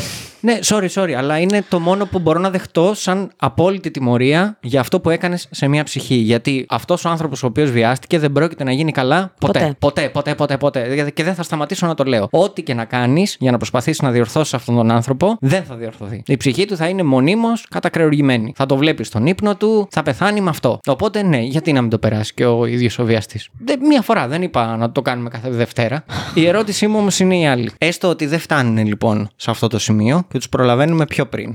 Δεν μιλάω για μικρά παιδιά. Δεν λέω πώς θα μπορούσαμε να διορθώσουμε αυτούς τους ανθρώπους από μικρή ηλικία, γιατί πρώτον δεν το ξέρω. Δεύτερον, δεν βλέπω και κανέναν ειδικό να βγαίνει και να μιλάει γι' αυτό. Ναι. Το πιο σύνηθες που σου λένε είναι να πάει, ας πούμε, σε ένα ψυχολόγο, αν δεις μια συμπεριφορά περίεργη, να, Να το πάει από πας μικρός ένα- ναι. ψυχολόγος, αλλά και πάλι δεν ξέρουμε αν θα γίνει καλά. Έστω λοιπόν ότι έχεις εσύ ή ο καθένας μας, έχουμε στον κύκλο μας ένα τέτοιο άτομο που βλέπεις ότι έχει μια περίεργη συμπεριφορά. Ποιος θα ήταν ο τρόπος που θα πρότεινες, ας πούμε, εσύ ή που μπορεί να σκεφτόσουν να- που θα μπορούσε να διορθωθεί. Ναι, Ή να τον, να τον κάνεις λίγο καλύτερο άνθρωπο αυτό. Κοίτα, αρχικά θα προσπαθούσα να συζητήσω μαζί του.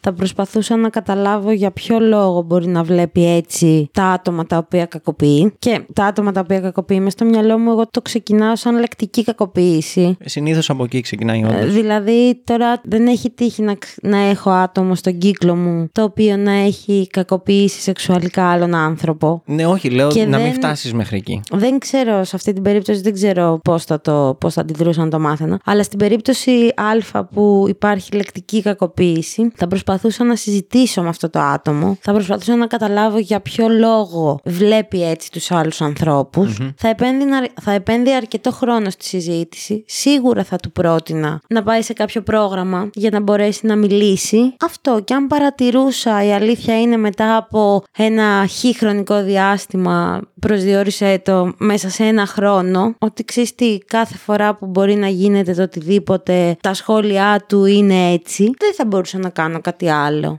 Δηλαδή δεν, ούτε, δεν θα ήθελα να τσακωθώ. Δεν θα, δεν, δεν θα ήθελα να τσακωθώ. Γιατί όταν τσακώνεσαι με τέτοιους ανθρώπους παίρνουν και παραπάνω.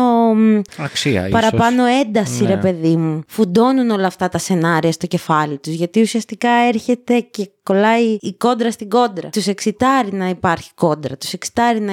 Δεν Ναι, είναι, κατάλαβες ένα, πώς το είναι, λέω. ένα, είναι ένα από τα χαρακτηριστικά τους, όντως. Εγώ, σαν Μαρία, δεν νομίζω ότι θα μπορούσα να κάνω κάτι παραπάνω. Δεν ξέρω, εγώ ας πούμε. Τώρα, αν αυτός ο άνθρωπος ήταν στο οικογενειακό μου περιβάλλον, θα κάναμε τελείως διαφορετική συζήτηση. Ναι, εντάξει. Εγώ, ας πούμε, ήθελα να το πω, ρε παιδάκι μου, ότι στο παρελθόν είχα ένα άτομο το οποίο, ενώ ήμασταν αρκετά κοντά, φιλικά εννοώ κτλ., ήταν από αυτούς τους τυπάδες, ρε παιδάκι μου, που παίρναγε, ας πούμε, κοπέλα στο δρόμο Ναι. και μας γυρνούσε το κεφάλι με το χέρι του, μου γυρνούσε το κεφάλι και μου λέγε: Κοίτα τον κόλλορ, μάνα. Και ξέρεις, μια-δυο-τρει ήμουν σε φάση. ότι, Ναι, ξέρεις, παίζει και να μην με ενδιαφέρει. Όχι γιατί έχω κοπέλα ή γιατί είμαι τέτοιο, αλλά παίζει και να μην με ενδιαφέρει. Αλήθεια δηλαδή. Ναι. Ξέρω εγώ, ίσως έχω πιο σημαντικά πράγματα να κάνω στη ζωή μου από το να περνάνε γυναίκες και να βλέπω κόλλους. Καλά, ναι. Σίγουρα είχες. Αλλά ε, εσύ τι συμβουλή του έδωσες ή θα του έδινες; Είχαμε κάνει αυτό όντως που είπες και εσύ. Είχαμε κάνει μια κουβέντα. Γιατί δεν μπορούσα ποτέ μου να καταλάβω πώς γίνεται, ας πούμε, να βγαίνουμε σε ένα μπαρ ή σε, ένα, σε μια βόλτα. Ότι, ό,τι να είναι. Και όντως το μόνιμο θέμα κουβέντας να ήταν οι γυναίκες και το πώς ήταν αυτή ή πώς κάνανε σεξ με την άλλη ή πώς θα ρίξει την τάδε και όλο αυτό. Και ήμουν σε φάση που κάθε φορά για ένα αρκετά μεγάλο χρονικό διάστημα προσπαθούσα την ώρα που είμαστε έξω να μιλάμε για οτιδήποτε άλλο. Ήμουνα και εγώ πολύ μικρότερος, δεν ήξερα, δεν μπορούσα να καταλάβω πώς μπορεί να διορθώνεται όλο αυτό. Προσπαθούσα να μιλάμε για το οτιδήποτε άλλο εκτός από το, το κομμάτι αυτό με τις γυναίκες. Και καταλήξαμε, θέλω να σου πω, από ένα σημείο και μετά παρατήρησα βασικά ότι οποιαδήποτε άλλη κουβέντα που κάναμε ήταν για τσακωμούς. Ε, μα ναι, μα έτσι θέλουν τυράκι. Καταλήγαμε, ας πούμε, ή στο αν κάποιος μέσα στην ημέρα του στον δρόμο τον έβρισε ή βριστήκανε ή κοντέψαν να παίξουν μπουνιές. Καταλήγαμε στο αν ο τάδε είναι καλός άνθρωπος ή όχι και πόσο θα ήθελα να ξέρω εγώ τσακωθώ ή να το σπάσω στο ξύλο. Σε κάτι τέτοια. Μονίμως. Και εκεί κατάλαβα ότι. Ναι. Οκ, δεν είναι για να είμαι εγώ με αυτόν τον άνθρωπο, ρε παιδάκι μου κοντά. Δεν ταιριάζουμε. Δεν είμαστε το ίδιο. Ε, ναι, δεν μπορείς να κάνεις κάτι παραπάνω. Αλλά ναι, θέλω να πω ότι με αυτό το παράδειγμα, ρε παιδάκι μου, έτσι σκέφτομαι ότι είναι όλοι αυτοί οι άνθρωποι. Και πραγματικά μπορεί να παρατηρήσει ο καθένας εκεί έξω από τα δεντεκτιβάκια, ας πούμε, που μας ακούνε, ότι μπορεί στην παρέα τους όντως να έχουν έναν τέτοιο. Ο οποίος καμιά φορά γίνεται πολύ χυδαίος με τα αστεία του, με το πώς μιλάει για προηγούμενες του σχέσεις, με το πώς χαρακτηρίζει άτομα τα οποία βλέπει και του αρέσουν.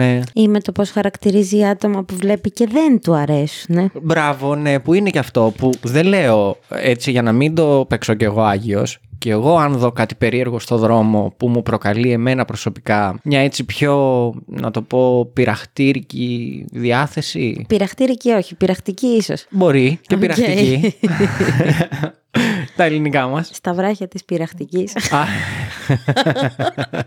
Σωστό. Αλλά ναι, άμα έτσι μου δημιουργηθεί μια τέτοια διάθεση, θα το κάνω, αλλά θα το κάνω όσο γίνεται πιο ευγενικά και σίγουρα όχι με σκοπό να πειράξω τον άλλον. Ούτε επίσης θα πάω να του πω κάτι. Θα το κάνω σαν σχόλιο πολύ ευγενικά στην παρέα μου. Θα το κάνω πολύ διακριτικά. ναι, εντάξει. Και προφανώς δεν το εννοώ 100%. Δεν έχω απολύτως κανένα πρόβλημα με κανέναν άνθρωπο. Τώρα, αν δω κάτι που εμένα προσωπικά μου φέρνει γέλιο στο δρόμο, δεν μπορώ και να το αφήσω να πέσει κάτω, αλλά δεν θα το κάνω. Στα, μπροστά στη μούρη του αλλού. Ακριβώς, ναι, με σκοπό να τον πληγώσω. Καλά, ναι. Θα τον αφήσω να περάσει, να φύγει χιλιόμετρα μακριά και θα το σχολιάσω μετά από λίγο. Ή θα γελάσω μόνος μου. Ναι, αν είμαι Μες στο μόνος μυαλό μου. Αν είμαι μόνος μου, ναι, μπορώ να το κρατήσω και όλη την ημέρα και να γυρίσω μετά πίσω στο σπίτι και να σου το πω ότι ξέρεις τι στη δουλειά είδα αυτό, αυτό και αυτό και έκανα αυτό. Μπροστά τους, ούτε καν που θα γελάσω. Τίποτα, Καλά, poker ναι. face. Τι- Δεν με... Ναι, εντάξει, τώρα. Ναι. Μου αρέσει πάντως που από το βαρύ που ήταν το κλίμα το έχουμε υψηλό ελαφρύνει, δίνοντας έτσι κάποια tip. Μα ξέρεις τι, τι γίνεται, ρε παιδάκι μου. Το βλέπουμε συνεχώς να συμβαίνει στην κοινωνία μας και σε άτομα τα οποία ακούς καμιά φορά ότι δεν το περίμενα. Πάντα σκέφτομαι αυτό το πράγμα. Και, ωραία, και τι να τους κάνουμε αυτούς τους ανθρώπους, τι πρέπει να. Πώς μπορούμε; Ευρωπαϊκέ φορέα. Όπα, είχαμε καιρό. Θυμάσαι. μισό, μισό, μισό να ανοίξω τον πάπυρο.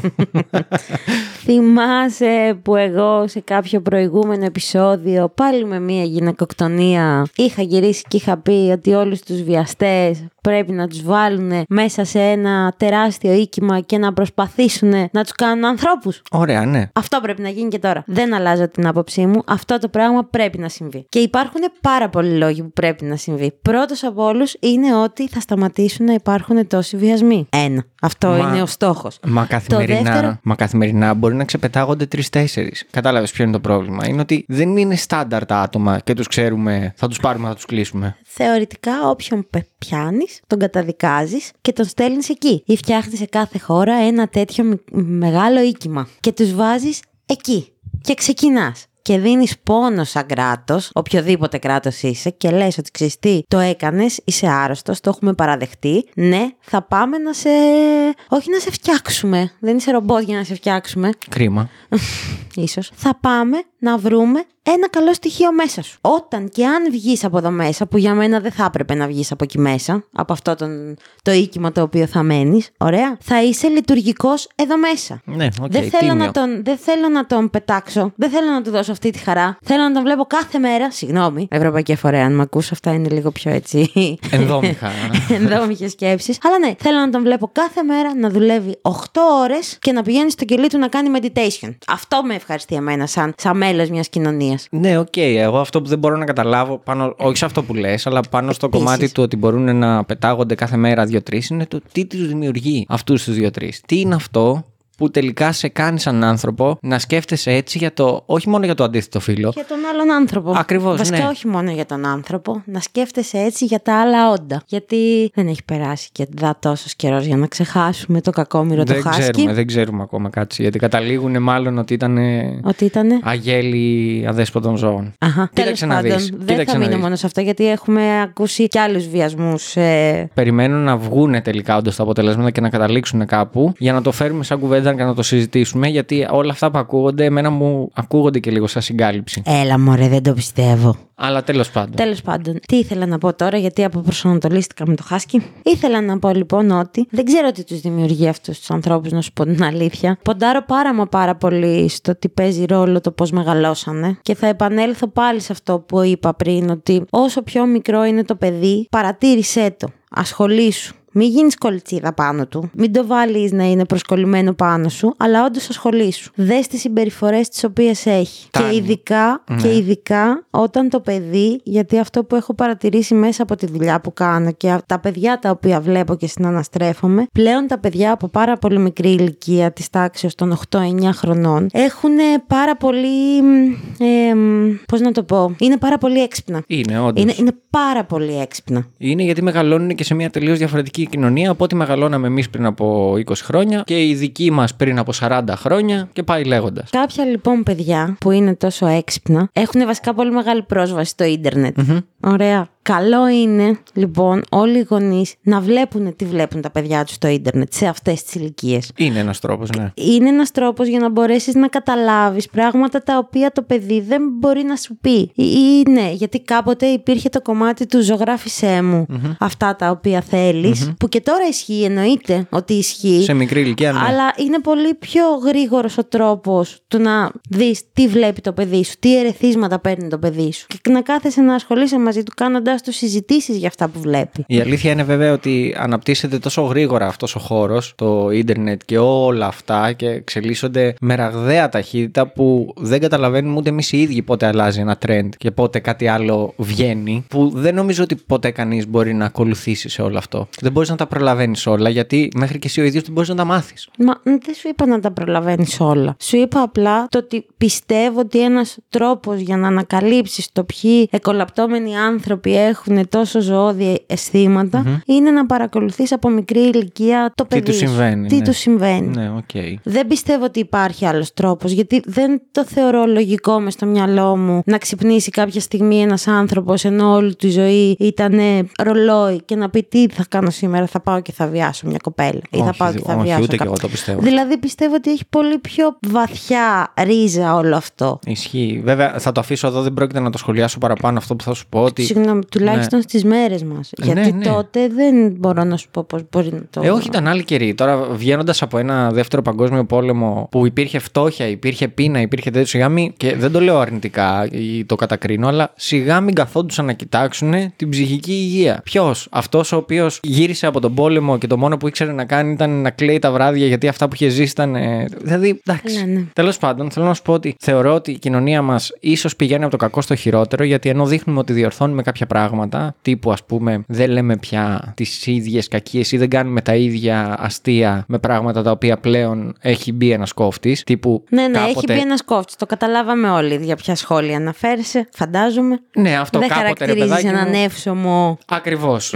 Ωραία. Ενώ υπάρχει αυτό, μέσα στις πολύ προσωπικές στιγμές μιας οικογένειας και ένα τέτοιο, φεύγουν αστεία, χωρίς κακία όμως, φεύγουν αστεία τα οποία το παιδί το ακούει και το παίρνει τελείως διαφορετικά. Γιατί στις μέρες μας αυτό που είπες με το ίντερνετ γίνεται ξαφνικά πολύ μεγάλο και χαώνεται. Οπότε μετά μπαίνουμε στη διαδικασία να κόβουμε και άλλες λέξεις, να κόβουμε και άλλο την ελευθερία του λόγου, να κόβουμε και άλλο την κριτική σκέψη και φτάνουμε σε ένα σημείο που εμένα προσωπικά με ενοχλεί να μην μπορείς να πεις τίποτα πια σε μια κουβέντα. Γιατί ξαφνικά το ένα πειράζει, το άλλο πειράζει, αυτό δεν μπορούμε να το συζητήσουμε, το άλλο δεν μπορούμε να το πούμε έτσι. Ναι, αλλά μπορώ να μιλήσω. Μπορώ να πω αυτά που με προβληματίζουν, μπορώ να πω αυτά που βλέπω. Όχι. Τελικά με κανέναν δεν μπορώ να τα συζητήσω γιατί αυτό δεν το κουμπάμε, γιατί τσούζει. Αυτό δεν το συζητάμε, αυτό δεν το λέμε έτσι. Ναι, αλλά έτσι είναι.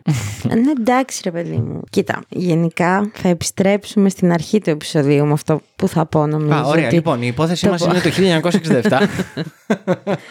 ότι το political correct είναι μιας μορφής φανατισμός. ναι, στις μέρες μα. Είναι μια, καταντάει να γίνεται μια μορφής φανατισμός.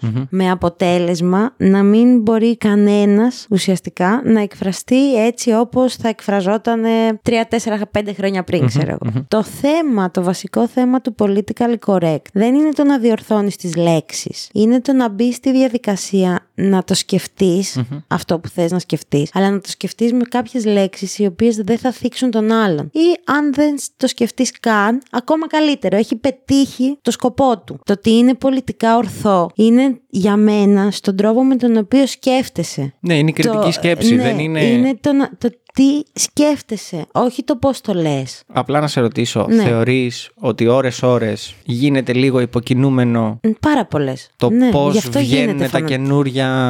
Ναι, γι' αυτό το θεωρώ πλέον μορφή φανατισμού. Γιατί βγαίνει με τόσο ύπουλους τρόπους, παίρνοντας αναμασιμένα πράγματα, που πάλι θα επιστρέψω σε κάτι που είχα πει σε ένα προηγούμενο επεισόδιο, ότι επειδή ζούμε σε μια πάρα πολύ γρήγορη κοινωνία, Ναι. σε μια πάρα πολύ γρήγορη εποχή, προλαβαίνουμε και ξεχνάμε πάρα πολύ εύκολα. Ναι, επιβάλλεται κιόλας. Και αυτό που γίνεται με τις τάσεις είναι το ότι παίρνουμε κάτι που είχε γίνει πριν και απλά το μετατρέπουμε λίγο και το ξαναφέρνουμε στην επιφάνεια. Εκεί λοιπόν όλοι αυτοί οι οποίοι χρησιμοποιούν αυτές τις λέξεις έρχονται και ξαναπαίρνουν πράγματα τα οποία έχουμε ήδη ξαναπεί, τα οποία ήδη θα τα ξαναπάρουμε και θα τα ξαναπούμε και, θα τα... και γίνεται ένας φαύλος κύκλος. Το κόνσεπτ είναι να μπορέσεις να μην σκεφτείς το ίδιο. Και η κριτική σκέψη η οποία θα κάνεις να έχει σαν αποτέλεσμα την ισότητα απέναντι στον άλλον άνθρωπο. Ναι, οκ, εντάξει. Θεωρητικά δεν θα έπρεπε να το ξανασυζητάμε, γιατί Ναι. θα έπρεπε να έχει λυθεί από την πρώτη ίσως φορά, άντε με τη δεύτερη, άντε με την τρίτη. Δηλαδή τώρα τελείως άκυρο, αλλά και πολύ έτσι επίκαιρο με την υπόθεση που φέρνουμε, είναι το ότι ένας δημοσιογράφος ο οποίος είναι κίτρινος τύπος και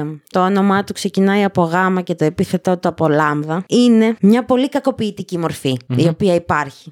Ωραία. Αυτός ο άνθρωπος έχει πει τόσα Μα τόσα πολλά αρνητικά πράγματα για τους υπόλοιπους ανθρώπους Ναι. και έχει αποκτήσει ένα τόσο φανατικό κοινό το οποίο επί εμένα μπορεί να με στείλει στο διάολο. Εντάξει, αν και δεν θεωρώ ότι έχει αποκτήσει και φανατικό κοινό, απλά επειδή όπως είπες πολύ πριν, είναι νούμερα αυτά και καλός ή κακός κάποιοι άνθρωποι πρέπει να ζήσουν από μια προβολή, αναμασχέται και παίζει και κάνουμε ότι δεν το βλέπουμε γιατί προκαλεί για λίγο ένα σούσουρο το οποίο. Ναι, αλλά είναι κάτι το οποίο έχει ξαναγίνει και ξαναγίνεται. Είναι το, ο άνθρωπος ο οποίος κάνει αυτή τη δουλειά και τον πανεφέρνουνε και τον πηγαινοφέρνουνε. Όχι, πανεφέρνουνε. Όχι, πανεφέρνουνε είναι. Συνεχώς στην επικαιρότητα. Ναι, γιατί σου ξαναλέω, μπορεί για τρεις μέρες να κάνει χαμούλη, να το συζητάνε όλοι, όλοι να μπαίνουν να γράφουν γι' αυτό, να. να Κατάλαβες, να γίνεται ένα τζέρτζελο το οποίο ανέμακτα θα ξεφουσκώσει, δεν θα πειράξει απολύτως κανέναν. Μέσα σε όλο αυτό, ό,τι έχει γίνει, έχει ντε μη ξεχαστεί μετά από δύο μήνες. Ποιος θυμάται τι είπε. Ποιος θυμάται; Ποιος θυμάται τι είπε ο δημοσιογράφος αυτός πριν από δύο μήνες; Μέχρι να ξαναγίνει κάτι και να πούμε ότι ναι, αλλά μαζί με αυτό που είπε τώρα, είχε πει και πριν από δύο μήνες αυτό. Ναι, αλλά στην Κατάλαβες. καθημερινότητά σου δεν το θυμάσαι. Όχι, δεν αλλά τον καταγκρίνεις. αλλά στο επαναφέρουν τόσο έντονα και σου βγαίνουν τόσο αρνητικά συναισθήματα εκείνη την ώρα. Τέλος πάντων, γενικά ναι, το κομμάτι της παρουσίασης των κακών γεγονότων που συμβαινουν από τα μέσα μαζικής ενημέρωσης έχουν για μένα πάντα το ρόλο του κατηγορώ το θύμα. Σίγουρα. Ε, δεν ξεκίνησε έτσι το μητού. Έτσι ξεκίνησε το μητού. Το πρώτο πράγμα που κάναμε δεν ήταν το. Οι, πρω... οι πρώτες φράσεις που ακούστηκαν όταν πρώτο ξεκίνησε το μητού στην Ελλάδα δεν ήταν το τώρα το θυμήθηκε. Ναι, πήγαινε μαζί με το τι φόραγε. Τέλος πάντων, έχουμε ανοίξει μια τεράστια κουβέντα την οποία. Τον ασκό του όλου θα βγει ότι φώνας που πήγε στην Αμερική και πήρε το μωράκι. Ναι, αλλά είδες το μωράκι. Βγήκε παίζει. ζωντανό. Ηρακλή σου λέω, δεν Και με άθικτο. ακούς. Τέλος πάντων, μου άρεσε πάρα πολύ η υπόθεση που έφερες. Μου έβαλες τα γελιά. Ξεκάθαρα. Ευχαριστούμε πάρα πολύ το ντετεκτιβάκι. Το ξαναλέμε. Ευχαριστούμε, Ιωάννα. Σε ευχαριστούμε πάρα πολύ, Ιωάννα. Η υπόθεση η οποία πρότεινε ε, μας άρεσε πάρα πολύ, όπως κατάλαβες. Αυτό το επεισόδιο είναι αφιερωμένο σε σένα. Εννοείται. Μπορείτε επίσης να δείτε και να πάρετε παράδειγμα από αυτό και να δείτε ότι γιατί είναι ωραίο να προτείνετε και εσείς υποθέσεις. Και εμείς ψάχνουμε, αλλά μπορεί όντως κάτι να θέλετε να, να το πούμε, να το συζητήσουμε σαν θέμα και να μας προτείνετε κάποια υπόθεση γι' αυτό. Εννοείται, εννοείται. Και εμείς, όπως βλέπετε, είμαστε εδώ για να τις κάνουμε πράξη. Προφανώς. και, και μια χάρη μόνο. Όσοι φτάσετε σε αυτό το σημείο. Όχι, δεν θέλω να πω αυτό, αλλά θα το πούμε και αυτό. Μια χάρη μόνο. Μην μας πείτε να κάνουμε τις πάρα, πάρα, πάρα πολύ γνωστές υποθέσεις. Εντάξει, μπορεί να θέλουμε να τις κάνουμε πιο μετά. Είναι και αυτές μες στο πλάνο. ρε Αυτό παιδί θέλω να μου. βάλω. Πείτε μας κάτι άλλο που να θέλετε να συζητήσουμε. Ναι, έτσι, να μας στέλνετε περίεργε υποθέσεις. Θα τις συζητήσουμε και αυτές. απ' τα μέρη σας. Έτσι. Ε, έστω. Από τα μέρη σας, έτσι. Τοπικιστές όλου του κόσμου, μαζευτείτε. Ου. Όχι, εντάξει. και από εδώ και πέρα θα στέλνουν οι κριτικοί. Ωραία. Τι να μας στείλουν λοιπόν; Τι να μας στείλουν, ήταν πολύ θλιβερό το επεισόδιο. Γαμό το ήτανε. Δεν ξέρω τι να μας στείλετε. Βέβαια, εντάξει. Όχι, να το πω. Μ, Θα το πω. Α, Πες. ήτανε δασκάλα. Να στείλουν ένα αυτοκόλλητο. Δεν Ό,τι να ξέρω, είναι. ήτανε δασκάλα, αλλά Να στείλουν ένα αυτοκόλλητο, ό,τι να είναι. βάλτε μας βαθμούς. Βάλτε μας βαθμούς στο Spotify. Wow. Wow. Έτσι. Στείλτε μας βασικά τους βαθμούς που θα μας βάζατε στο Spotify. Αυτό κάντε. Στείλτε μας τους πραγματικούς βαθμούς που θα βάζατε στο Spotify. Πόσα Θέλω- αστεράκια έχει, πέντε. Πέντε, ναι. Ωραία. Θέλω screenshot με πόσα αστεράκια έχετε βάλει, ε. Κάντε, ναι, αυτό, αυτό, αυτό κάντε. Ωραία. Οπότε εμείς τώρα θα τα πούμε στις 26 του μήνα, που θα είναι και το τελευταίο επεισόδιο της χρονιάς. 26 του μήνα, yes it is. Ναι, θα είμαστε εδώ, θα είμαστε, θα είμαστε εδώ. Θα είμαστε οι μόνοι που θα βγάλουμε επεισόδιο 26 του μήνα. Όχι. Όχι, οκ. Θα βγάλουν κι άλλοι. Οκ. Επίσης έχουμε στην παρέα μας και τη Μυρτώ, η οποία δεν σταματάει ποτέ. Καλά ναι, η Μυρτώ, εκεί, δύναμη, power, power. Non-stop. Να τους πούμε ότι εγώ ήμουν η Μαρία. Να τους πούμε ότι και εγώ ήμουν ο Γιώργος. Να τους πούμε ότι μαζί ήμασταν οι Crime Groupers. Τα λέμε ξανά την τελευταία Τρίτη του χρόνου. Φιλιά πολλά και γεια σας. Χω, χω, χω, χω, χω. Bye. Και όπως ήταν φυσικό, θα διοριστεί. Φυσικό. Μαθηματικό. Μέσα στις πρώτες μέρες των ερευνών, ο Κωνσταντίνος Ανδρονίκης. Λύσα κακιά. Τι καλέ. Όλη την ώρα έτσι τον λέω. Ανδρο, πώς τον λέμε. Ενώ δεν... Μέσα στις πρώτες μέρες των ερευνών, ο Κωνσταντίν... Και στα ντριν ντριν. λοιπόν... Μέσα στις πρώτες μέρες των ερευνών, ο Κωνσταντίνος Ανδρονικίδης, ένας, αρα- ένας 43χρονος κτηνοτρόφος, το οποίο είχε σπασμένο μπρεσελέ, μπρεσελέ. οι αστυνομικοί κάλεσαν στο τμήμα όλους τους μηταράδες των Γιαννιτσών. Ήξερα ότι θα γελάσεις. Ε, Αφού ψάχνουμε κάποιον με μεγάλη μύτη. Ωραία. Δεν το σκέφτηκα εγώ, έτσι το γράφαν τα άρθρα. Ωραία.